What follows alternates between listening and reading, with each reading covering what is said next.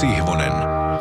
Korkeimmin ylävivahteen ja kaikin kuunneltavissa olevin mokomin. Lämpimästi tervetuloa Jyryn naiset ja herrat parahultaiseksi tunniksi kokeellisen urheilupuheen pariin ja taikapiiriin. Päävalmentajamme tuottaja Jani Kortin, terveisiä vain sinne Amerikkaan Janille erikoisluvalla, en viljelekään tähän kohtaan alkujuontoa, vaan maailmanpolitiikan tilanne teettelee nyt sellaisia tepposiaan, että tempaisenpa lyhyen radiokolumnin. Valpas kuulija havaitsee pian, että kyseessä on oodi urheilulle. No niin, maailma on menossa kovaa kyytiä rikki. Kaikkialla tapahtuu jyrkkää kahtia jakautumista. Katsotaanpa vaikka Iso-Britanniaan tai viimeksi Yhdysvaltoihin. Lempo soikoon, rikkaat rikastuvat ja köyhät köyhtyvät. Ympäri maapallon on osa kristityistä muslimien kimpuissa ja osa muslimeista kristittyjen kimpussa. Suomessa suvakit ja rajakit ovat sanallisin aseen toistensa niskassa kuin konsanaan 1917 ja 18, kun veli kävi veliä päin. Talouskriisit koettelevat milloin USAta, milloin EUta, milloin Venäjää, milloin Kiinaa. Meillä Suomessa köyhiltä, eläkeläisiltä, lapsiperheiltä, opetukselta, kulttuurilta ja niin edelleen leikataan. Ah ja äsh, nyt jätän politiikan ja tuntosarveni alkavat kosketella ja ylistää urheilua. Minusta tuntuu, että urheilu on viimeinen paikka, jossa ihmisen on hyvä olla, niin siellä kentällä tai rekkitangolla urheilemassa kuin katsojana katsomossa. Otan kontolleni nyt vastatakseni en enempää enkä vähempää kuin sen, mikä urheilusta tekee niin hyvän paikan ihmisen toimia ja oljennella.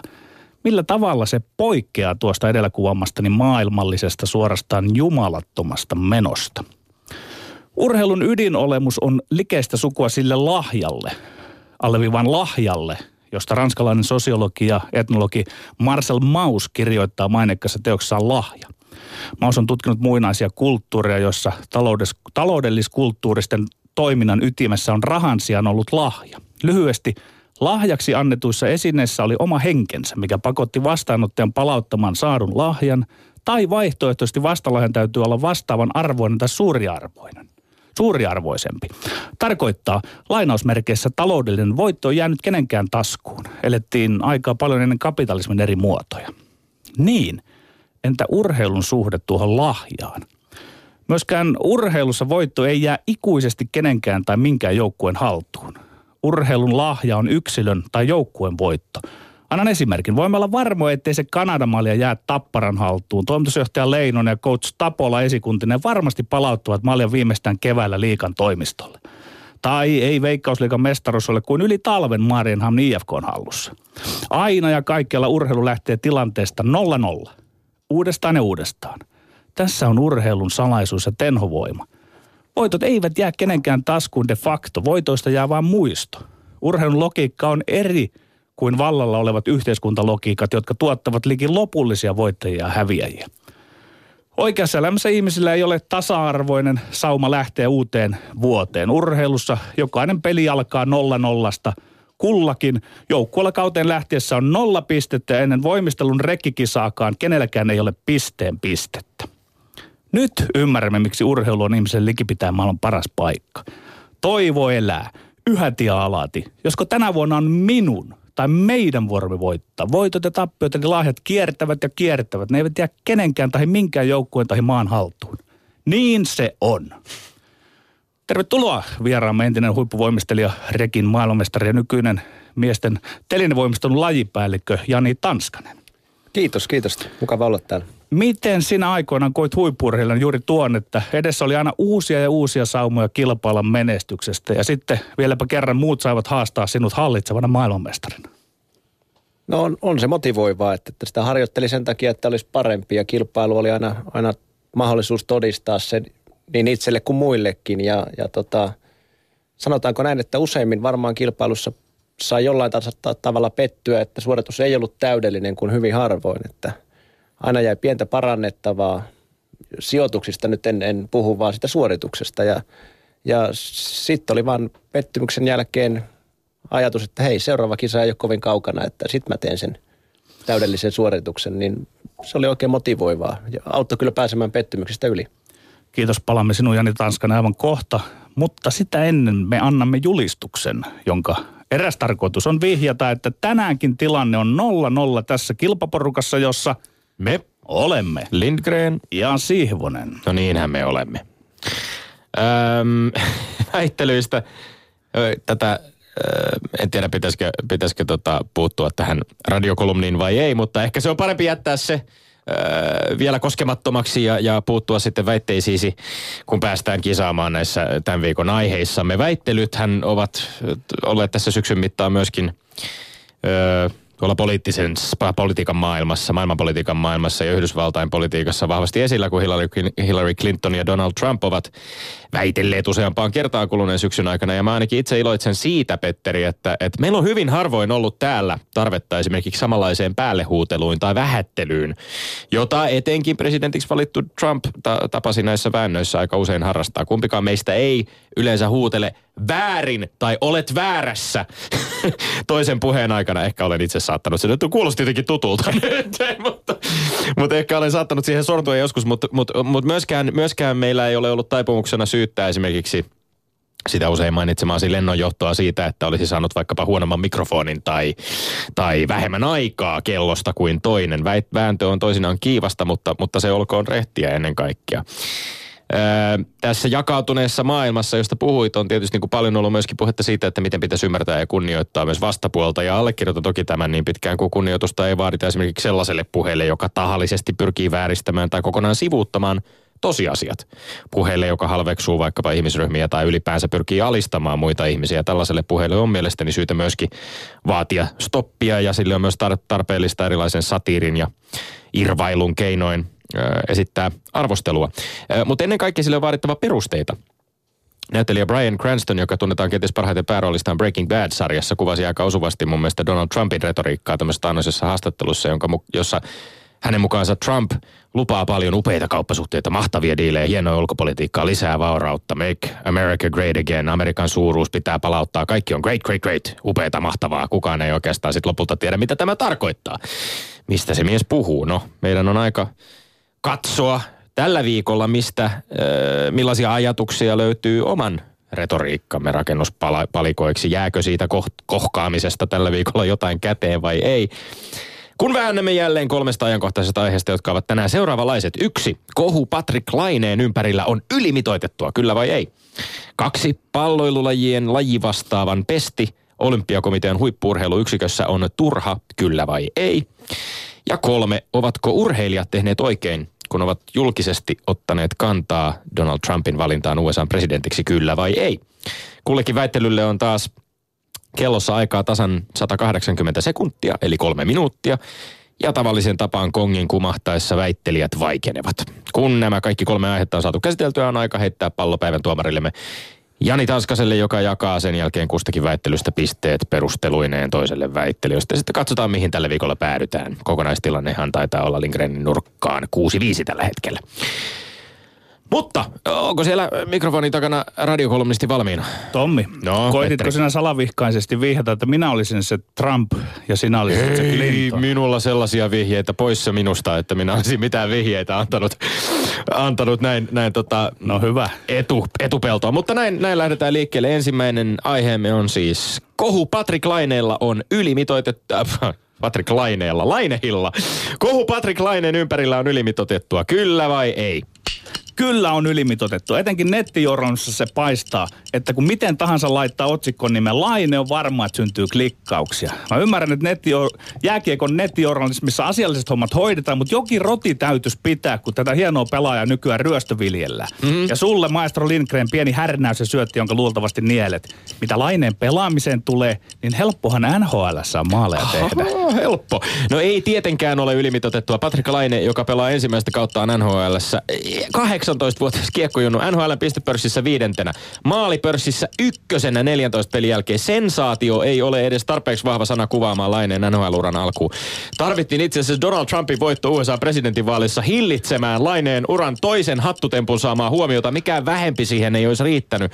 Mä väitän, että Laine on sekä omaa hyvyyttään että Winnipegiin vieneen sattuman ansiosta osoittanut jo nyt olevansa kaiken hypetyksen arvoinen. Siis tarkoitat sä nyt, Tommi, että olisi pitänyt vielä enemmän hypettää tätä Lainetta? Kyllä, toinen kannattaisi malttaa edes joulun tai kannattaisi malttaa edes kauden loppuun. Eli sä olet tällaisen, että ei katsota edes sitä kuuluisaa kvartaalia, kun aletaan jauhamaan tämmöistä nuoresta pojasta. Ei tietenkään. Mun mielestä siinä hetkessä pitää elää. Laine on tällä hetkellä melkein Selänteen vauhdissa. Teemu Selänne iski ensimmäiset 11 maalia 12 ottelun. Näihin sanoihin palataan aikana, jolloin maalinteko oli aivan erilaista hommaa NHL:ssä kuin mitä se tänä päivänä. Laine tarvitsi vaan 2 peliä enemmän.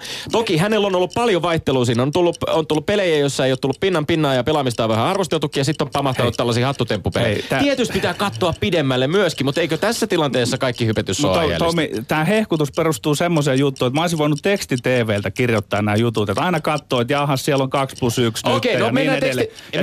Hehkutetaan, mutta ei analyysiä ollenkaan. Mä vaan heitän tässä, että esimerkiksi meilläkin täällä vieraana ollut Kaukorannan Pasi on miettinyt sitä, että kyllähän se on NHL:n alivoimien heikkoutta, että se Laine kiskoo sieltä vasemmalta niitä maaleja. Tän sortista mä kaipaisin keskustelua, enkä vaan sitä, mennään että todetaan tuloksia. Syvemmälle. Eikö Patrik Laine on näiden maaliensa lisäksi onnistunut myöskin aidosti kantamaan Winnipeg Jetsia harteillaan? On tehnyt äärimmäisen tärkeitä maaleja ja sellaisissa tilanteissa, jossa hän on nostanut joukkuettaan tasoihin, vienyt joukkuettaan voittoon niin tiukassa paikassa. Siis Laine on kantanut, Laine on pelannut hyvin, mutta se vaatisi vähän sitä analyysiä siitä, että esimerkiksi tämä Laineen pelaajaprofiili on tehty, kun tähän NHL-runkosarjaan ja siihen ykkösviisikon laiturin rooli, jonka hän on saanut ja sinun mielestäsi NHL:ssä helppohan niitä maaleja on takoa. No, minkä ihmeen takia sitten hän on roppakaupalla muita suomalaisia edellä esimerkiksi tällä hetkellä. Ja itse asiassa takonut jo nyt samanlaisia maalimääriä kuin nyt, vaikkapa joku Mikael Granlund niin kuin kokonaisten kausien aikana. Hän on loistava maalintekijä, mutta pannaanpa hänet pelaamaan Eurohockey-tuurille tai MM-kisoihin. Ja nyt nähtiin, mitä se oli maailmancupissa, niin se ei kovin häviä. Eli pitäisi myös analysoida sitä, että on kansainvälisissä turnauksissa Patrik Laine ei ole mielestäni siis pärjännyt vai? Tähtikulttisarja tämä NHL, missä Laine on ottanut hienosti sen osan. Tässä päästy vasta kuin vauhtiin. Mutta silti menemme eteenpäin armottomasti aiheeseen numero 2, joka kuuluu tällä kertaa näin. Palloilulajien lajivastaavan testi Olympiakomitean huippu-urheiluyksikössä on turha, kyllä vai ei? Ei missään tapauksessa. Voidaan keskustella tai väitellä siitä, mikä mättää, että nämä Dettmannit ja Rautakorvet ei ole tehneet pallolajien lajivastaajina pitkäjänteistä työtä, vaan karkailevat valmennushommia. Mutta mä teen perättäisin sanoa ihan selväksi. Pesti ei ole missään tapauksessa turha. Päinvastoin se on erittäin tärkeä, eikä vika ole työtehtävässä, vaan rekrytoinnissa. Hommiin pitää palkata tekijöitä, jotka sitoutuu siihen pitkäjänteisemmin. Väitän päinvastoin, kyllä on turha pesti. Ilta-Sanomat kirjoitti kulunaan viikolla pallolajien ja lajivastaavasta tällaisella otsikolla. Onko tässä Suomen turhin urheiluvirka, joka on aika paljon puhuva? Kuten sanoit, Rautakorpi Dettmann ehtineet käydä jo tottia hoitamassa molemmat. Seuraavana vuonna ehkä lienee vuorossa Erkka Westerlund. Kovin on vaikea saada mitään tietoa siitä, että millaista konkreettista hyötyä tästä työstä on suomalaisille pallolajille ollut. Ja mä epäilenkin, että hyöty on todennäköisesti näkynyt lähinnä viranhaltijoiden lompakossa. Jos suomalaista huippu-urheilua halutaan aidosti kehittää turhia rakenteita karsimalla, niin kuin monesta suunnasta on kuultu, niin tässä olisi nyt oiva esimerkki yhdestä aika turhan tuntuisesta rakenteesta. Kisälli Lindgren, sanotko sä, että turha rakenne? Siis nämä lajiryhmät vastaavathan, ne vastaa yhdessä lajiliittojen kanssa oman lajiryhmänsä siitä huippu-urheilutuloksesta ja kantaa sen vastuun, ne koordinoi valmennuksen tukijärjestelmää ja sitten ne tekee nämä urheilija-apurahaesitykset. Niin, tämmöinen on turha rakenne. Eli pitääkö se poistaa vain tästä, niin kuin tästä palloiluista, vai nämä kaikki tuota vastaavat? Sä itse pääsit tässä niin kuin puhumaan siitä, että on rekrytoitu vääränlaisia ihmisiä. Mun mielestä tämän pestin turhuus määrittyy myös siihen pestattujen, nimenomaan siihen pestattujen henkilöiden kautta. Jos säkin väität, että Dettmannit ja Rautakorvet karkailevat muihin hommiin, nimittäin valmennushommiin, niin eikö silloin ongelma ole se, että on haettu täysin vääränlaisia henkilöitä? No, se voi olla, että on haettu vääränlaisia henkilöitä, mutta ei se tarkoita, että se on turha rakenne, että tällaista ei tarvittaisi siellä. Korkean profiilin valmentajia, niin, jotka selvästi haluavat vielä jatkaa aktiivista valmennustyötä, pestataan tällaiseen hommaan, jossa nyt ehkä se konkreettisin mun linjalle, että ongelma on pestaaminen, ei sinänsä, että se rakenne olisi turha. No mä väitän, että se pestaaminen on osa sitä rakennetta. Se on osa sitä, että minkälaisia tyyppejä on. Onko se rakenne on turha? Niin. Pitäisikö poistaa nämä kaikki lajivastaavat sieltä sun mielestä? Ota nyt tähän kantaa, please. Ja jos jätät ottamatta, niin toki tuomari päättelee, että... No jos vaikkapa puututaan Hesarilla tästä näistä lajivastaavista, kun puhuttiin, niin esimerkiksi tämmöinen nimettömänä pysynyt pitkän linjan urheiluvaikuttaja kommentoi, että lajivastaavien pitäisi ymmärtää, että he eivät ole valmentajia, vaan managereita. Huippu-urheiluyksikkö ei ole läpivalaissut missä hoitamisen kehittämisen kohteet tai mihin lisärahoitusta tarvitaan. Mä en oikein ymmärrä sitä, että minkä takia valmentajia pestataan tähän hommaan. Ei, se on totta, että se pestaaminen on se ongelma. Pestaaminen on ongelma. Mutta nyt mä sanon vielä semmoisen yhden asian, että tietyllä lailla tämä pallolajien ääni ei ole kuulunut riittävästi, jotta se ei kuulunut humussa ja nytkin se on ollut vähän sivuraiteella. Kuitenkin Suomi on nousemassa aikamoiseksi pallolajimaaksi. Niin mä pidän erittäin tärkeänä, että myös pallolajilla on tämä oma lajivastaava siellä duunissa. Toisin kuin sä voi heittää sitten senkin niin kuin Romeo. No, mä oon vähän sitä mieltä, että aika paljon ympäripyöreitä puheita kuulee siitä, miten lajien välistä yhteistyötä pitäisi kehittää, mutta eiköhän siihenkin pystyttäisi ihan ketterästi ilman tämän kaltaista kolekkoa. Ja kolmas aihe. Ovatko urheilijat tehneet oikein, kun ovat julkisesti ottaneet kantaa Donald Trumpin valintaan Yhdysvaltain presidentiksi, kyllä vai ei? Ei. Kuuluisat urheilijat ovat munanneet todella pahasti, kun ovat lähteneet sille kamalalle tielle, jossa politiikka sotketaan urheiluuta. Tällä kertaa täsmälleen sanoi, politiikka sotketaan urheilijuuteen ja jopa valmentajuuteen. Mm-hmm. Suurin osa kommentoimaan erehtyneistä urheilijoista ja valmentajista on politiikan suhteen sillä samalla tasolla, jos Donald Trump ottaa se kommentoisi vuorostaan vaikkapa NBA-joukkueen pelikirjaa. Suutarit pysyköön lestissä. Sutun kuulosta puhetta. Kyllä ehdottomasti ovat tehneet oikein. En edelleenkään näe mitään syytä siihen, minkä takia huippu-urheilijoilla ei olisi samaa oikeutta ilmaista mielipidettään koko maailmaa koskettavaan poliittiseen tapahtumaan kuin kaikilla muillakin. Totta kai on, ja hyvä, jos uskaltaa sitä oikeutta käyttää. Eli ennen syytä ihmetellä, miksi vaikkapa monet tummaihoiset huippu-urheilijat Yhdysvalloissa on avoimesti arvostelleet Trumpia ottaen huomioon tämän tulevan presidentin häikäilemättömän rasistiset kommentit. Mutta mä väitän, että itse asiassa vielä merkityksellisempää ja hienompaa on se, miten vaikkapa NBA-valmentajat Stan van Gundy Pistonsista ja Steve Kerr Warriorsista keski-ikäiset valkoihoiset miehet ovat täysin avoimesti kritisoineet Trumpia muun muassa tämän rasismista ja naisvihasta. Nostan heille hattua korkealle. No mä sanon vastaavasti, että keski-ikäiset valkoiset miehet, vaikka ne on arvostelleet Trumpia, keski-ikäiset valkoiset naiset on äänestäneet niitä, mutta se on sivuseikka. Mä yritän nyt tähän uutta tulokulmaa. Ovat äänestäneet muun muassa New England Patriotsin valmentaja Bill Belichick ja pelirakentaja Tom Brady, jotka ovat muun muassa ilmoittaneet olevansa Trumpin kannattajia. Joo, mutta mut naiset siis äänestivät Trumpia, sitä mä yritin sanoa. Mutta mä yritän nyt uutta tulokulmaa, ettei aina jankata tätä samaa urheilijoilla, valmentajilla, julkisuuden henkilöillä, Tommy Lindgrenin kaltaisella rock-tähdellä on julkisuutta, jonka ne käyttää opportunisesti väärin. Se on suhteeton se tavallaan niin kuin se näkyvyys, ja kuitenkaan ei heidän mielipiteensä ei ole sen arvokkaampi. Eli Petteri Sihvoselako pitäisi olla oikeus määritellä se, että mikä on opportunismia, jos julkista tilaa käyttää erilaisten mielipiteiden lausumiseen. Mitä urheilija saa sanoa tai ei saa sanoa, on siis sinun mielipiteestäsi kiinni. Niin, mun mielestä urheilijoiden ei ylipäätään kannata sanoa mitään, koska sanotaan nyt tässä tapauksessa, niin siis nämä urheilijat ja coachit, ne on tullut halventaneeksi demokratiaa. Koska he eivät ymmärrä, ovat liian tyhmiä. He ovat tulleet halventaneeksi demokratiaa. Et kun he haukkuvat Trumpia, he haukkuvat hänen äänestä ja luultavasti siellä... Eli Timo Soinilaisittain puinat pois, vaalit käydään ja suut suppuu sen jälkeen. Sitäkö on demokratia? He haukkuvat näitä äänestäjiä siinä, mutta haukkuvat myös noin puolia katsojistaan, jotka ovat näitä urheilun faneja. Että mä en ymmärrä, että minkä takia urheilun pitää lähteä repimään itseään tällaiseen mukaan. No siis tämä on kiinnostavaa. Sä puhuit siitä alkujuonnosta tässä kolumnissa, että urheilu on viimeinen paikka, jossa on hyvä olla, mutta ihmisiä siellä urheilussakin oleskelee. Ja jos vaikka he eivät suutaan avaisi, niin näissä ihmisissä on erimielisyyksiä. Heillä on erimielisyyksiä, heillä on erilaisia arvoja. Totta kai.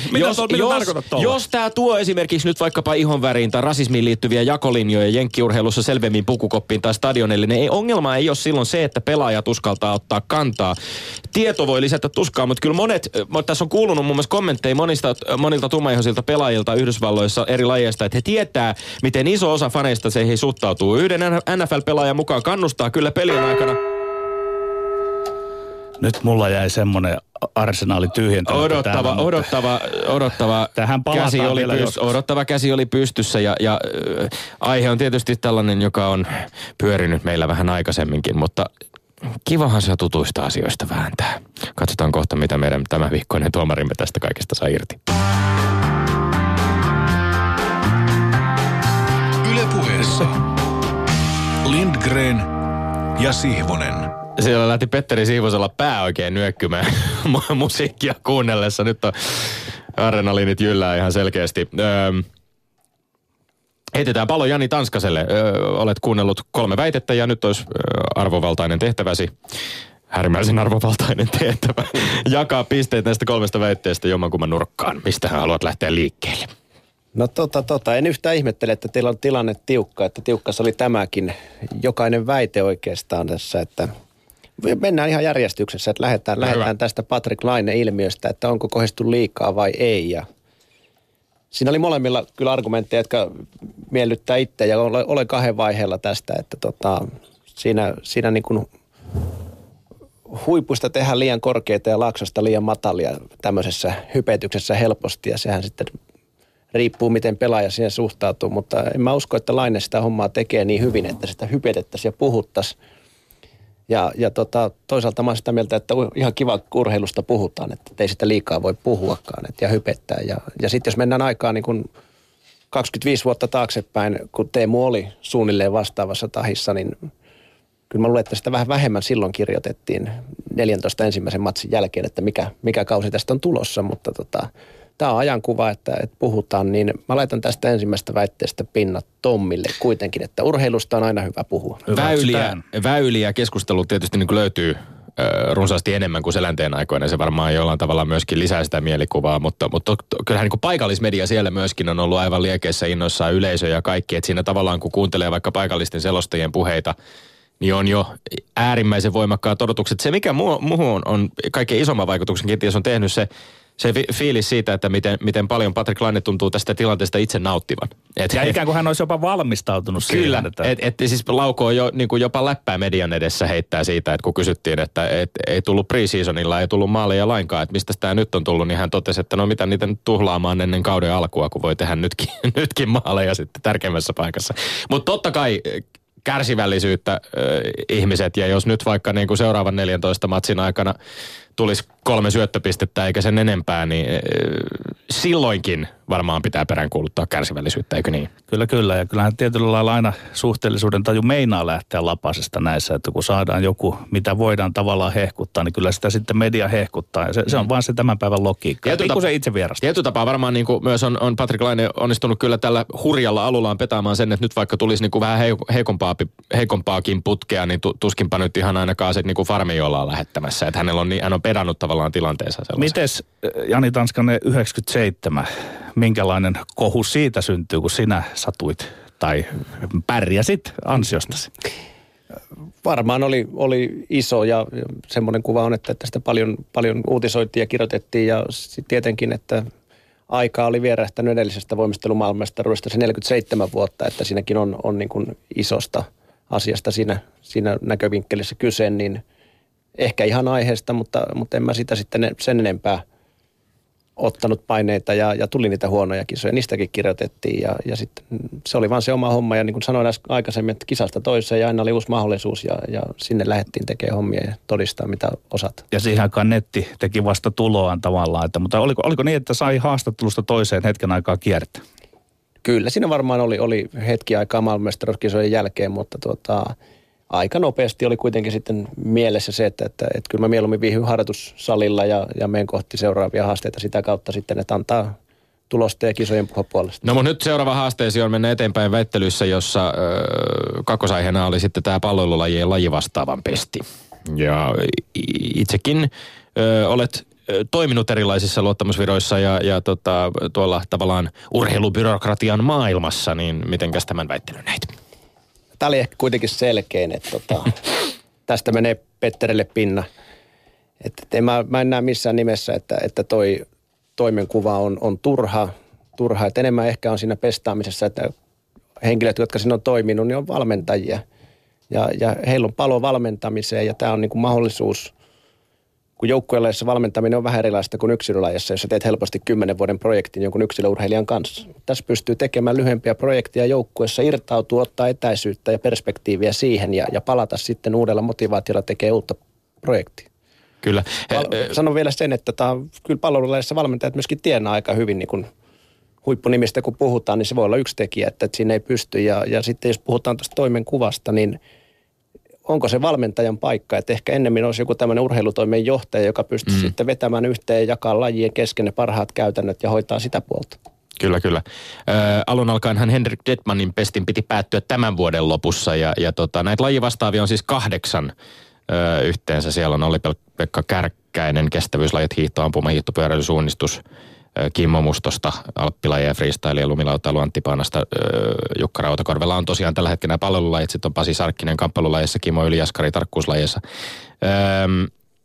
jäiköhän tosta joku pois, nyt en tiedä. Mutta joka tapauksessa siis tämä huippu-urheiluyksikkö on paljon keskustelua herättänyt ja viittasin tuosta tämmöiseen Hesari-artikkeliin, joka tuli itselleni vastaan, jossa puhuttiin myöskin muun muassa, kun oli kyselty lajiliittojen johtajilta siitä arvioita tästä huippu-urheiluyksiköstä, niin siellä toistui kyllä varsinkin ehkä pienemmiltä lajiliitolta vähän samankaltaista viestiä, joka oli muotoiltu muun muassa näin, että emme halua ärsyttää ketään, mutta huippu-urheiluyksikön roolia on syytä selventää, että nämä kaiken kaikkiaan nämä rakenteethan ovat vielä aika uusia ja ehkä vieraita myöskin. Ja menevät parissa vieläpä uusiksi, eikö niin, jos on oikein niin ymmärtänyt. Tässä kun nyt on... Valo- ja Olympiakomitea vielä yhdistetään, niin sitten on mielenkiintoinen katsoa, että ehkä se olisi se tavallaan iskun paikka, että sitä byrokratiaa saataisiin pienemmäksi, vai mitä Jani Tanskanen ajattelet?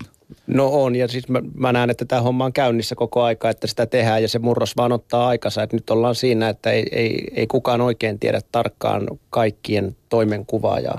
Tärkeää on se, että jokaisella on ajatus ja kaikilla on sama pyrkimys siihen, että vähennetään byrokratiaa ja päästään toimintaan ja resurssien ohjaamiseen sinne. Ja sitten tietysti hankala on se, että byrokratian vähentäminen tarkoittaa monesti yhtä kuin työpaikkojen väheneminen, että kyllä siinä saattaa aikamoiset taistelut olla vielä edessä. Ja oikein suomalainen urheilu ei ole arvioinnin mukaan onnistunut siinä tässä niin kuin tuossa byrokratian vähentämisessä oikeastaan vielä koskaan. Kyllä. Kolmas aiheemme olikin sitten politiikkaan liittyvä ja tästä nyt me olemme. Sattumaisin tiedän, että Jani Tanskanen ei ole aikaisemmin Lindgrenin ja Siivosen lähetyksiä kuullut, mutta tämä on tämmöinen aihe, joka on nostanut päätään erilaisissa muodoissaan muutamia kertoja aikaisemminkin, eli olemme tästä hieman samankaltaisilla positioilla väitellyt ennenkin. Mutta kiinnostavaa, että miten tuoreen korvin tähän nyt tuntumaa saanut entinen urheilija kokee aiheen, että onko urheilijat olleet oikeassa vai väärässä, kun ovat ottaneet kantaa presidentinvaaleihin? No, tämä oli myös tiukka ja molempiin suuntiin vähän oli niin kuin argumentteja ja mietin sitä siinä, mutta että ehkä sitten kilpistyi tai kiteytyi itsellä siihen, että puhutaan kumminkin ehkä urheilijan sananvapaudesta, että kyllä urheilijalla on oikeus siihen, että ei missään nimessä ole velvollisuus puhua politiikkaa, mutta jos joku kokee sen, että hän haluaa sanoa asiaa jotain, niin hän saa sen sanoa. Jonkun mielestä saattaa munata itsensä, toisen mielestä ei. Ja niin ehkä jossain vaiheessa oli jopa vaadittiin urheilijoiden välintuloa, kun Trump sanoi, että hän heittää vaan tätä locker room talkia, niin kyllä urheilijat selvensivät siinä vaiheessa sitten, että ei heidän pukuhuoneessaan. Kyllä, tämä on kiinnostava pointti, eli Trump tavallaan niin kuin törkypuheitaan yritti puolustella sillä, että tällaistahan se on se pukukoppipuhe. Ja aika voimakkaat reaktiot tosiaan tuli monilta urheilijoilta ja totesivat, että paskan marjat suoraan sanottuna, että ei heidän pukukopeissaan. No miten näet vielä, jos pystytään tämän aiheen äärellä hieman, ja viitaten ehkä siihen Petterin argumenttiin myöskin siitä, että urheilu on tavallaan jollain lailla sellainen paikka, missä voidaan niin kuin kohdata ja jättää ne erimielisyydet tai eriävät arvot taakse ja keskittyä siihen itse urheilemiseen. Onko tässä jonkinlainen niin kuin vaara siinä, että nyt vaikkapa nämä NBA-valmentajat, josta varsinkin Detroit Pistonsin Stan van Gundy oli jopa niin kuin puhunut siitä, että hän joutuu menemään koripalloareenalle tietäen, että siellä yleisössä on valtava määrä ihmisiä, jotka ovat äänestäneet hänen mielestään täysin käsittämätöntä, häikäilemätöntä rasistia ja naisten vihaajaa presidentiksi. Onko tässä jonkinlainen vaara, niin kuin, että nämä areenat, joita on jotenkin pyritty pitämään tällaisesta yhteiskunnallisesta puheesta ja poliittisesta puheesta puhtaana, niin että ne erimielisyydet nyt sitten jalkautuvat sinnekin? Tai miten näet? No en mä kyllä näe sitä vaaraa, että kyllä urheilu on sen verran vahva itsessään, että ei tarvitse sotkea kaikkeen, että ei ne ihmiset mene sinne areenalle niin kuin julistamaan, mitä ne on äänestetty tai poliittisesti mieltä. Ja ennen kaikkea urheilijat ja valmentajat, kun ne menee matsiin tai kilpailuun, niin kyllä niillä on kaikki muu mielessä kuin politiikka siinä vaiheessa. Ja sitä ne ihmiset tulee seuraa. Joo, sitten jos ruvetaan tarkkailemaan poliittisesta näkökulmasta jakamaan, voi olla jotain yleisössä, mutta ei se ole liity siihen urheiluun. Kyllä, ja tietysti urheilijoiden protestit saattaa sitten näkyä myöskin peleissä ja ehkä sitten saattaa kuulla jonkinlaista huutelua kyllä sieltä yleisön puolella. Tietysti tämä on ollut pinnalla vahvasti nimenomaan ehkä liittyen tähän rotukysymykseen myöskin ja vaikkapa nyt tässä kuluneen syksyn aikana, kun NFL:ssä San Francisco 49ersin Colin Kaepernickin protestit kansallishymnin aikana esimerkiksi on ollut vahvasti esillä. Näitä on paljon, että Moskovan yleisurheilu MM-kisojen aikaa oli sateenkaariprotesteja ja kyllä. Onko se hyvä vai ei. Ja kyllä mä uskon, että siinä kumminkin oikeastaan asiasta urheilijat herättää keskustelua. Ja tämä oli mielenkiintoinen tämä väittely silleen, että tässä pääsitte ehkä vähän tähän päälle huutamisen maailmaan jopa tässä viimeisessä väitteessä, että ehkä se imasi mukanaan. Että. Mutta tiukka oli kisa ja mä sain Tommille 2 ja Petterille 1. No niin, onneksi olkoon Tommi.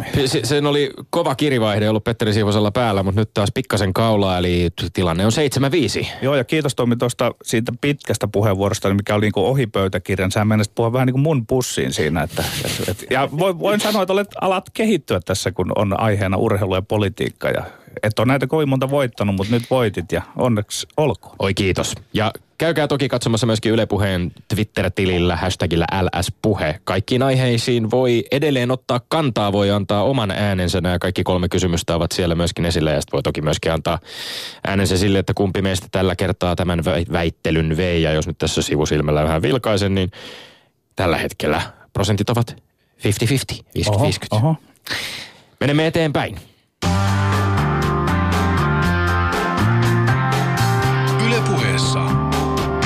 Lindgren ja Sihvonen. Siitä on nyt pian 20 vuotta. Pöly, täsmällisemmin kultapöly, on ehtinyt laskeutua, kun voitit rekin maailmanmestaruuden, Jani Tanskanen. Nyt on lupa myös pikkusen kehua itseäsi, kun kysyn, että kuinka kovasta urheilusuorituksesta ja saavutuksesta siinä oikeastaan oli kyse. Sitä ennen ja sen jälkeen on ollut suhteellisen hiljaista suomalaisen telinevoimistelun menestysrintamalla. Oli se kova suoritus ja saavutus ilman muuta, että muuten niitä varmaan tulisi paljon useammin. Uskon, että meillä on urheilijoita, joilla siihen on mahdollisuus ihan lähitulevaisuudessakin, mutta niitä urheilijoita on sitten ympäri maailmaa 20 muutakin ja todennäköisyys peliä sitten jossain määrin, että tuleeko se kohdalleen ja vaatii kyllä sitten, että onnistutaan monella rintamalla ja niin kuin yhtä aikaa, että. Aika monesti suomalaisessa urheilukeskustelussa eri lajeja arvotetaan sen mukaan, että kuinka kilpailtu laji maailmalla mikäkin on. Keihästä ei pidetä kovin kilpailtuna, ei edes lätkää. Miten tämä telinevoimistelu? Luonnehdin vähän sitä, että minkälaisesta lajista maailmalla on kysymys? Paljon on muuttunut, eli aikaisemmin on ollut hyvinkin muutaman maan hallussa, jos puhutaan ihan 70-luvulta. Sitten oli niin kuin Neuvostoliitto ja Japania ja sitten muutama muu ja ne jakoi sitten mitalit. Mutta että sitten maitten kirjo on lisääntynyt paljon ja varsinkin yksittäisillä telineillä tulee sitten arvokilpailumitalisteja ja kovan tason tekijöitä oikeastaan Afrikkaa lukuottamatta kaikilta mantereilta, että on Etelä-Amerikka, Pohjois-Amerikka, Aasia vahva ja Euroopasta monet maat, jolloin kilpailu on. Ja se osoittaa ehkä sen, että kaikilla on mahdollisuus siihen, että ei kumminkaan puhuta jostain niin kuin älyttömästä resurssien tarpeesta, että pystyt olemaan huippuvoimistelija, että olosuhde kun on ja sitten on yksilö ja valmentaja, niin siinä on mahdollisuuksia. Omasta urastasi vielä parikymmentä Suomen mestaruutta, yli 50 SM-mitalia. Tosiaan tämä mainittu rekin maailmanmestaruus 1997 universiaadeissa hopeaa. Olet kuitenkin aivan siis poikkeuksellisen menestynyt omassa lajissasi, omalla urheiluurallasi, niin osaatko arvioida nyt tässä jo jonkin aikaa sen päättymisestä, 8 vuotta urheiluuran päättymistä taitaa olla nyt, tai 8-9 vuotta kulunut, niin mikä teki sinusta rekillä tai rekissä niin hyvän? Millä eväillä Jani Tanskanen nousi siinä maailman parhaaksi? Kyllä täytyy varmaan antaa paljon krediittiä valmentajalle. Ja nämä menee jotenkin taas sykleittäin varmaan voimistelussa, että oikeastaan Mönkösen Jari aloitti, sai ensimmäiset menestykset 94, oli MM-finaalissa, jolloin sitten tuli viimeistään itsellekin signaali, että hei, tämä on mahdollista ja että tässä ollaan tekemässä niin kuin kovaa juttua. Ja näki kansainvälisesti, kun ne alkoi muun maan valmentajat katsoa, että hei, suomalaiset tekee tämmöistä juttua, että tässähän on jotain niin siitä kautta ehkä, että se oli vahva teline meillä, että meillä oli parhaimmillaan MMissä 13 joukossa 3 urheilijaa ja Euroopassa oltiin ihan kärkimaita niin kuin joukkueena rekillä. Ja ehkä sitten omana etuna oli se, että olin pitkä voimistelija ja se sopii rekille, jossa tehdään laajoja liikkeitä, niin se on sitten näyttävää, kun kaikki menee kohdallaan. Niin mainitsit Jari Mönkösen, jonka valmentajana myöskin oli Jyväskylässä Mika Holopainen, joka valmensi sua peräti 24 vuotta, siis käytännössä koko urasi ajan. Noin pitkä valmennussuhde. Millä tavalla urheilija- ja valmentajan välinen suhde 24 tai yli 2 vuosikymmenessä, millä tavalla se kehittyy tai muuttuu tällaisen pitkän yhteistyön seurauksena? No muuttuu ihan valtavasti tietenkin, että tietenkin ihminen kasvaa lapsesta nuoreksi ja aikuiseksi sitten, ja jos ei se muutu, niin ei se kyllä toimikaan, että yhdessä on kasvettu paljon, mikä on ollut nuori valmentaja silloin ja koettu ja kehitytty ihan yhtä matkaa ja voi tuolta eri mieltä ja voi olla samaa mieltä ja kyllä mä sitä niin kuin olen miettinyt, että mitä kaikkea se on niin kuin urheilun lisäksi sitten opettanut elämästä ja aika arvokasta on ja mä olin Mika 50-vuotispäivillä joku vuosi sitten käymässä ja siinä sanoinkin ääneen se muistaakseni, että puolet sun elämästä on kulkenut niin kuin aika paljon samoja teitä ja kyllähän huippu-urheilussa parhaimmillaan oltiin varmaan 100-150 päivää leireillä ja kilpailussa ympäri maailmaa. Ja sen lisäksi viikoittain kotisalilla 25-30 tuntia tekemisissä, niin eihän se voi olla niin kuin merkityksetön tai vähän merkityksellinen. No jos nimenomaan pysytään niin kuin yksilölajien puolella ja tällaisesta niin kuin urheilija-valmentajasuhteesta puhuttaessa, se on usein juuri tämän kaltainen äärimmäisen tiivis. Osataanko Suomessa ymmärtää myöskin ja arvostaa riittävästi valmentajien ja valmennuksen merkitystä? No sanoisin ehkä, että ei. Että niin kuin mä sanoin aikaisemmin, että joukkuelajeissa meillä on valmentajia, jotka on arvostettuja ja niin kuin korkean profiilin valmentajia, mutta yksilölajeissa niin hyvin harva valmentaja on niin kuin arvostettu ja siinä on syitä siihen, mutta se sitoutuminen ja omistautuminen, mitä ne valmentajat tekee ja se duunimäärä, niin se on aika käsittämättömän kova, että se on ihan samanlaista omistautumista kuin urheilijalla ja nyt kun tekee valmentajien kanssa niin kun töitä, niin huomaa sen poltteen ja intohimon, kun sieltä tulee 2-3 aikaa yöllä joku älyväläys, että miten me voidaan tehdä asia vähän paremmin, että hoidetaan tämä kuntoon. Paatoksella tulee siihen aikaan, kun on tajunnut, että miettii 24 tuntia vuorokaudessa, että mitä hän voi tehdä urheilijan kehittymisen eteen. Niin. Voiko sen arvostuksen puute johtua niinkin raasta syystä kuin rahasta, että meillä arvostetaan ihmisiä, jotka tienaavat paljon rahaa ja päinvastoin on välillä semmoinen fiilis, mikä on tietysti väärä fiilis, että nämä yksilölajien huikeat huippuvalmentajat, he ovat erilaisia kylähulluja, kun suostuvat siihen, mitä tekevät. Joo, ja historia on ollut varmaan, että valmennusta on tehty varsinkin yksilölajissa paljon niin kuin vapaaehtois- ja oman toimen ohessa ja se ei kaikissa lajeissa toimi ja useimmissa yksilölajeissa varmasti mennään ammattivalmentajuutta kohti. Ja sitten on yhtälö, että jos yksi valmentaja valmentaa joukkuetta, niin siinä on 20 urheilijaa, mutta yksilölajissa niin 20 yksilöä, niin ei ehkä yksi valmentaja. Okei, joukkueessa on monta valmentajaa myöskin ja mennään siellä kohti yksilön valmentamista, niin ehkä tämä on tasoittumassa. Mennään ihan tuohon telinevoimistelun ytimeen ja lähdetään siitä, että minkä ikäisenä sinä aloit harrastaa telinevoimistelua? Mä luulen, että se oli sinä syksynä, kun mä oon 7 vuotta täyttänyt. 7 on aika lähellä se aloitusikä. Onko se sopiva ikä? Kyllähän siis telinevoimistelut sanotaan yleensä, että se on tämmöinen erittäinkin varhaisen erikoistumisen laji. Mulle se oli ainakin ihan sopiva ikä ja toiset aloittaa aikaisemmin, toiset myöhemmin. Että se tuntui sopiva ja se on aika yleinen ikä, jos katsoo sitten voimistelijoita, jotka on menestynyt tai muuten. Miten sä sitä lajia kuvaisit, että mitkä ne vaatimukset on, että mikä johtaa siihen, että kuitenkin suhteellisen nuorena on aloitettava verrattuna moneen muuhun lajiin? Jaa, siinä on, ehkä se on kumminkin taidon oppiminen, motorinen taidon oppiminen ja lapsena ennen murrosikää niin pystyy kyllä tekemään aika valtavan määrän asioita ilman, että tulee fysiologia vastaan ja jos sitä pääsee toteuttamaan, niin siinä on monta vuotta edellä, kun semmoinen, joka myöhemmin aloittaa ja tulee sitten se, että lihakset on olemassa ja ne kipeytyy harjoittelusta, niin silloin jää vaan niin kuin toistomäärät aika alhaiseksi ja sitä se vaatii, että toistoja tulee tarpeeksi. Sanoit, että menee ennen kuin fysiologia tulee vastaan, mutta myös voidaan ajatella niin, että mikäs taas selittää sitä, että taitaa päteä, korjaus on väärässä enemmän tyttöjen ja naisten puolella, mutta ehkä myös miehissäkin, että se ura huipulla on aika nopeasti ohi. Alkaako ihminen jossain, mikä sen selittää, alkaako ihminen taantua tietyiltä fyysisiltä ominaisuuksiltaan jossakin määrätyssä iässä?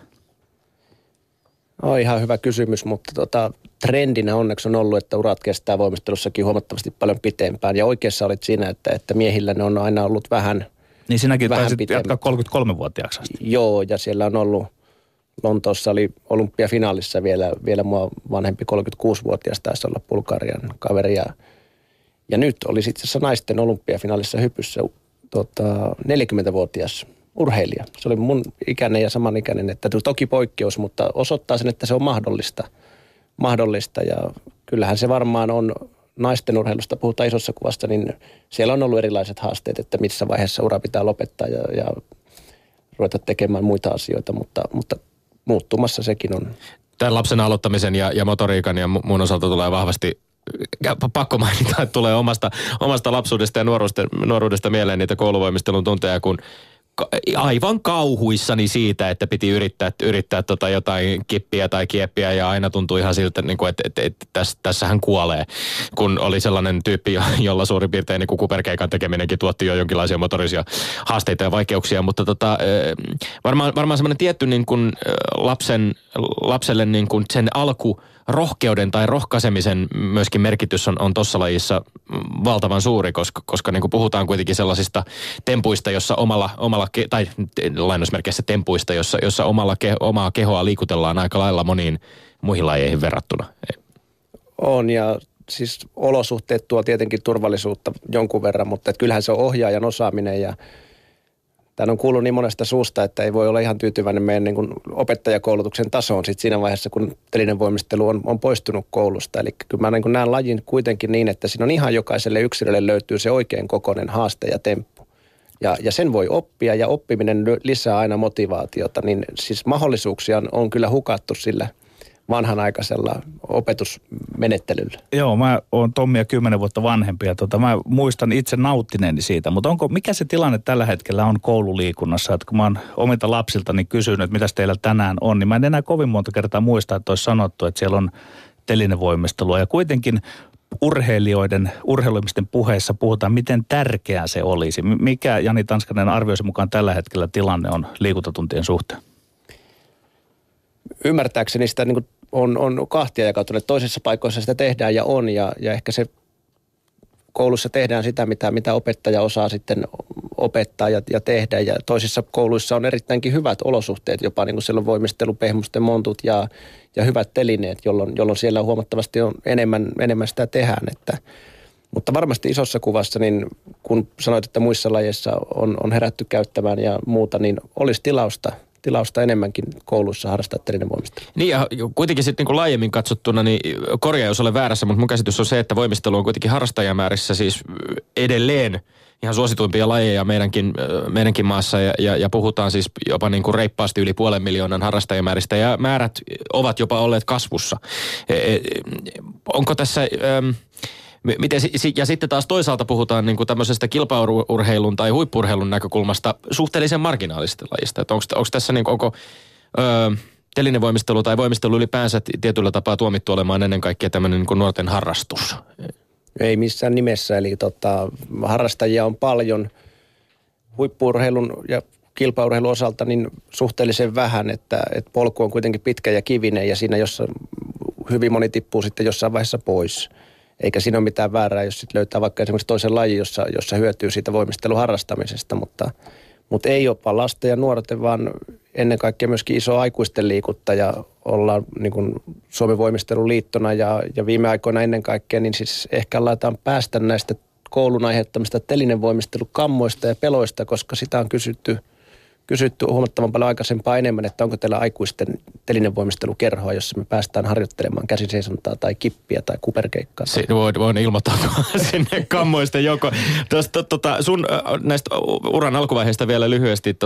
Ilta-Sanomat aikanaan kirjoitti viimeisestä urasi kilpailusta, kutsukilpailusta joulukuussa 2008, jolloin Jyväskylässä yli 1,200 ihmisen edessä Jyväskylän monitoimitalolla päätit urasi ilmeisen liikuttavassa tapahtumassa ja tässä jutussa kirjoitettiin myöskin, että uran alkuvaiheet oli hankalat. Suoritukset päättyivät harakan lentoihin.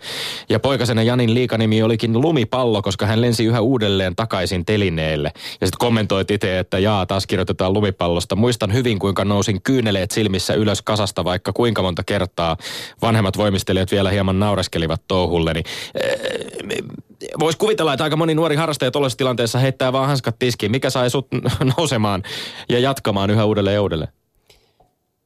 Varmaan on ajankuva muuttunut, että niin kuin monessa asiassa heitetään hanskat tiskiin ehkä, jos ei se suju. Eli se pitää vaan ymmärtää, että se on erilainen. Ja sitten sitä saattaa syttyä oikeanlainen näyttämisen halu ja niin kuin ensinnäkin itselle ja sitten ehkä toissijaisesti muille, että mä pystyn tähän vielä. Että jos siinä niin kuin on uskoa siihen omaan tekemiseen ja se on sitten varmaan kantanut kumminkin aika pitkälle niiden epäonnistumisten kanssa, että sieltä on opittu. Yle Puheessa Lindgren ja Sihvonen. No ollaan paljon puhuttu Jani Tanskasen uran alkuvaiheesta ja urasta voimistelijana, mutta oot uras jälkeen toiminut vuodesta 2009 lähtien Suomen voimisteluliitossa miesten telinevoimistelun lajipäällikkönä sekä lukuisissa luottamustehtävissä. Ja nyt viime kuussa lokakuussa sut valittiin ensimmäisenä suomalaisena kansainvälisen voimisteluliitto FIG:n hallitukseen. Kerro hieman oikeastaan sekä tästä työstäsi miesten telinevoimistelun lajipäällikkönä että tästä uudesta hallituspestissä. Minkä sorttisia, millä tavalla ne sinun kalenteriasi tänä päivänä täyttävät?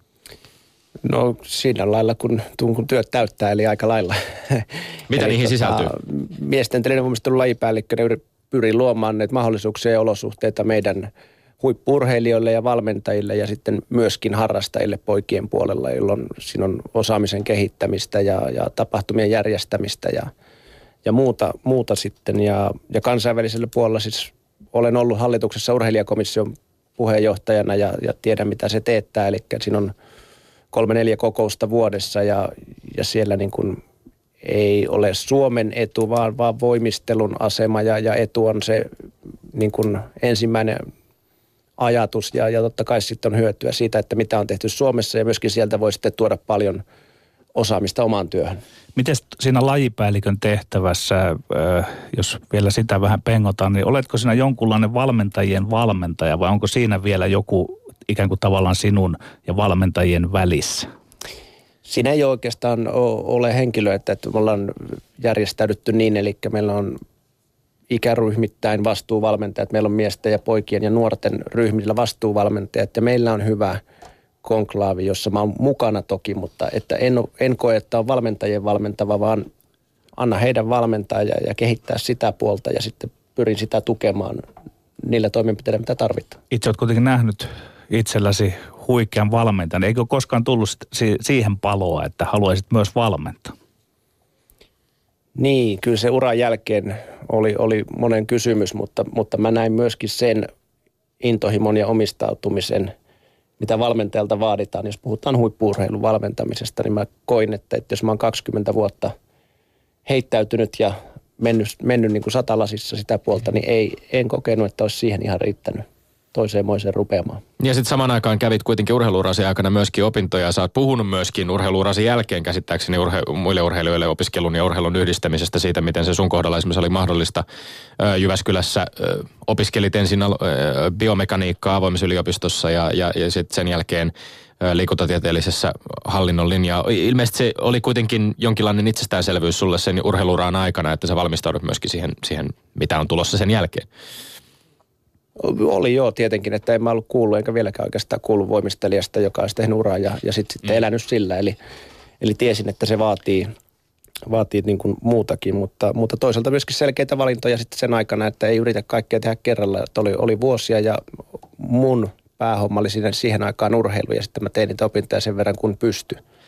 No näistä selkeistä valinnoista nyt tänä syksynä puhuttiin hyvinkin paljon ihan äskettäin rytmisen voimistelijan Katja Volkovan ja Katariina Volkovan päätöksestä lopettaa oma uransa vain 19-vuotiaana, joka herätti paljon keskustelua siitä muun muassa, että tuetaanko meillä riittävästi urheilua, kun vaikkapa tällainen kaikkien aikojen rytmisen voimistelun yksilökilpailun suomalaissuorituksen olympialaisissa yltävä urheilija ei näe oikeastaan sellaista niin kuin tulevaisuutta, että olisi taloudellisesti kannattavaa jatkaa uraa vielä vaikkapa kohti seuraavia olympialaisia. Tulisiko meidän, Jani Tanskanen, olla huolissamme Katja Volkovan päätöksestä?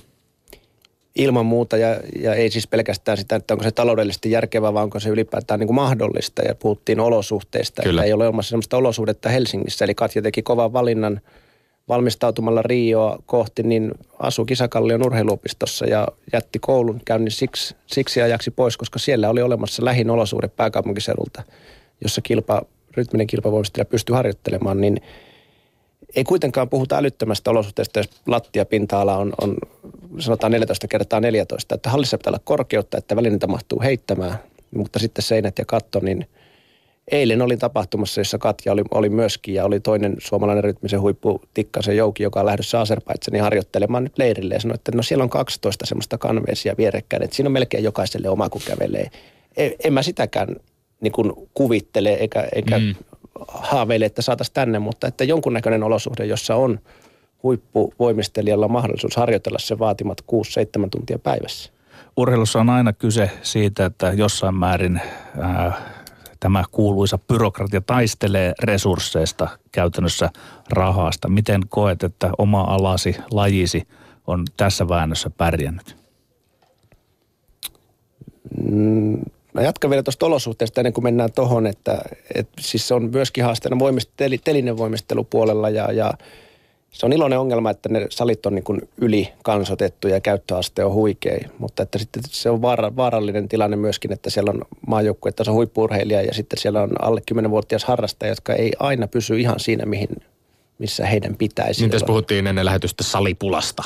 Niin, jonkun verran ja palaa vielä siihen, että ei välttämättä siis muutama tämmöinen huippuvoimisteluolosuhde olisi tervetullut, mutta että myöskin niin kuin eri tasoisia voimisteluolosuhteet, joiden päästään purkamaan sitä massaa, mikä näillä nykyisillä saleillakin on. Ja jos otetaan esimerkiksi koulujen salit, niin joissain paikoissa sanoin, että siellä on olosuhteet ja ne käyttöasteet on kyllä hyviä, mutta että olisiko ollut Helsingin kaupungin koulujen salien käyttöaste oli alle 30% tuossa muutama vuosi sitten, niin onhan ne niin kuin turhan myötä tyhjillään, että siellä pystyttäisiin tekemään vaikka minkä urheilulajin harjoituksia ja aika korkeallekin tasolle asti, niin mä luulen, että siinä olisi niin kuin ryhdistäytymisen paikka ja mahdollisuuksia urheilulle ja olosuhdekeskusteluun, varsinkin pääkaupunkiseudulle. Ja entä sitten se kysymäni taisto siitä resursseista? Niin, resurssit on varmaan semmoinen ja sitä paljon saa miettiä ja kuulee, lukee paljon, mutta mun mielestä se on liian helppo syy mennä sen taakse, että ei ole rahaa, ei pysty. Tästä Tomi Evilä puhuu vähän samaan sävyyn, kun oli meillä vieraana. Pitää ensin tehdä niitä asioita, mitä pystyy tekemään tavallaan maksutta niin hyvin kuin pystyy tekemään. Että rahalla saa kaikkea kivaa, mutta että se perusasia on kumminkin se urheilijan työnteko ja valmentajan työnteko, valmentaminen.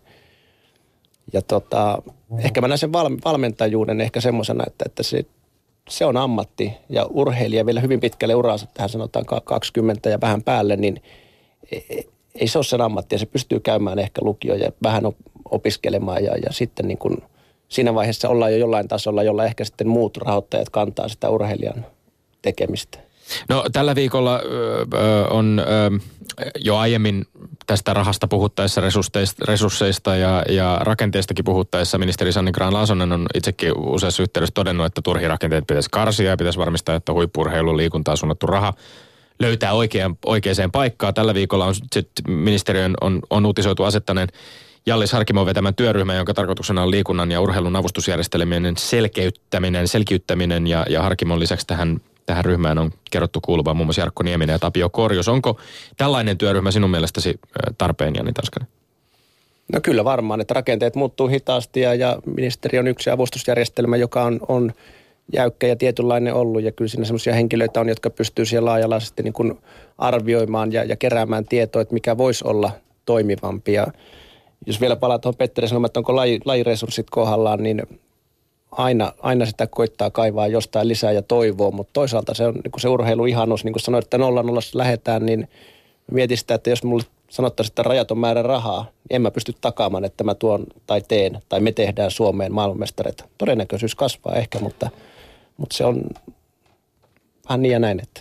Onko telinevoimistelu kallis laji aloittaa ja vähän tähän vielä lisään sillä tavalla, että onko teillä kaksi selkeää eri polkua, että on tavallaan niin kuin semmoinen polku, joka johtaa ikään kuin kohti huippua ja sitten kun siitä putoaa, niin sitten on harrastajille erikseen, koska esimerkiksi niin kuin lätkän parissa, niin aika paljon siitä kaikesta lystistä maksaa sitten kuitenkin ne harrastajat, eikä siinä mitään, se on ihan ok, mutta että onko tämä tehty selväksi tämä ero teillä?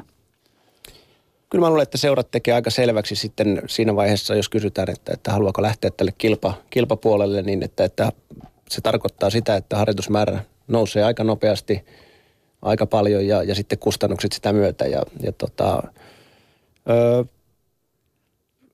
se on silleen selkeä, mutta toisaalta niin pystyy kyllä harrastamaan ja tekemään sitä juttua ihan sitten niin kuin, ei ainoastaan niin, että putoaa siitä kilpapuolelle, vaan se voi olla ihan valinta lähtökohtaisesti, että en mä kilpapuolta halua, mutta että mä haluan oppia tätä juttua ja vähän haastaa itteeni ja kehohallintaa. Niin voi sanoa, että tosiaan siis niin kuin sanoit, niin tämä harjoitusmäärä on valtava ja voi kyllä kertoa kuuntelijoillemme, että se näkyy entisessä telinevoimistelijassa edelleenkin äärimmäisenä hyväkuntoisena. Minkälaisia ne määrät on itse asiassa siis, jos ajatellaan sitä sun niin kuin aktiiviuran vaihetta, niin viikkotasolla millaisista määristä puhutaan? Aikaisemmin sanoin, että 25-30 tuntia on se, mitä salilla meni sitten harjoittelun aikaa, että se sisälsi sitten kaiken siellä tapahtuvaa ja sitten ehkä vähän palauttavaa harjoittelua, uintia tai muuta siihen päälle. Ei joka viikko tietenkään, että harjoittelu on järkevästi rytmitetty, että välillä se saattoi olla 15 tuntia ja ehkä 10 tuntia ja silloin tällöin vapaatakin, mutta enemmän oltiin siellä 25 tunnin tietämillä kuin lähellä 10. No nopeasti tähän loppuun vielä. Ainoa suomalainen telinevoimistelun MM-mitalisti vuoden 1950 jälkeen, kun maailmanmestariksi rekillä pääsit. Suomi oli vielä 48 Lontoon olympialaisissa paras telinevoimistelumaa. Missä vaiheessa seuraavan kerran suomalainen telinevoimistelija MM-mitaleilla tai olympialaisissa mitaleilla? No MM-mät on ensi vuonna, että se on seuraava mahdollisuus ja olympialaisiin menee vielä 4 vuotta, mutta niin kuin sanoin, että mä näen, että meillä on urheilijoita, jolla on mahdollisuuksia lähitulevaisuudessakin sinne päästä ja toivotaan, että kaikki menee hienosti ja niin päästään seuraavan olympiadin aikana jo esimerkiksi finaalitasolle ja sitten mitaleille. Siellä siis. Lämmin kiitos vierailusta, Jani Tanskanen. Ja sitten Tommi Lindgrenin mainekkaat urheiluterveiset. Ne on pakko tällä kertaa jättää miehelle, joka ei niinkään liity urheiluun, vaan sen läheisiin kulttuurisukulaisiin rockiin ja runouteen miehelle, joka muun muassa Anthem-kappaleessa kirjoitti Ring the bells that still can ring, forget your perfect offering, there's a crack in everything, that's how the light gets in. Kaikessa on särö, sitä kautta valo pääsee sisään. Lepää rauhassa Leonard Cohen, me olemme Lindgren ja Sihvonen ensi viikkoon. Kuulemiin. Yle Puheessa. Ja Sihvonen.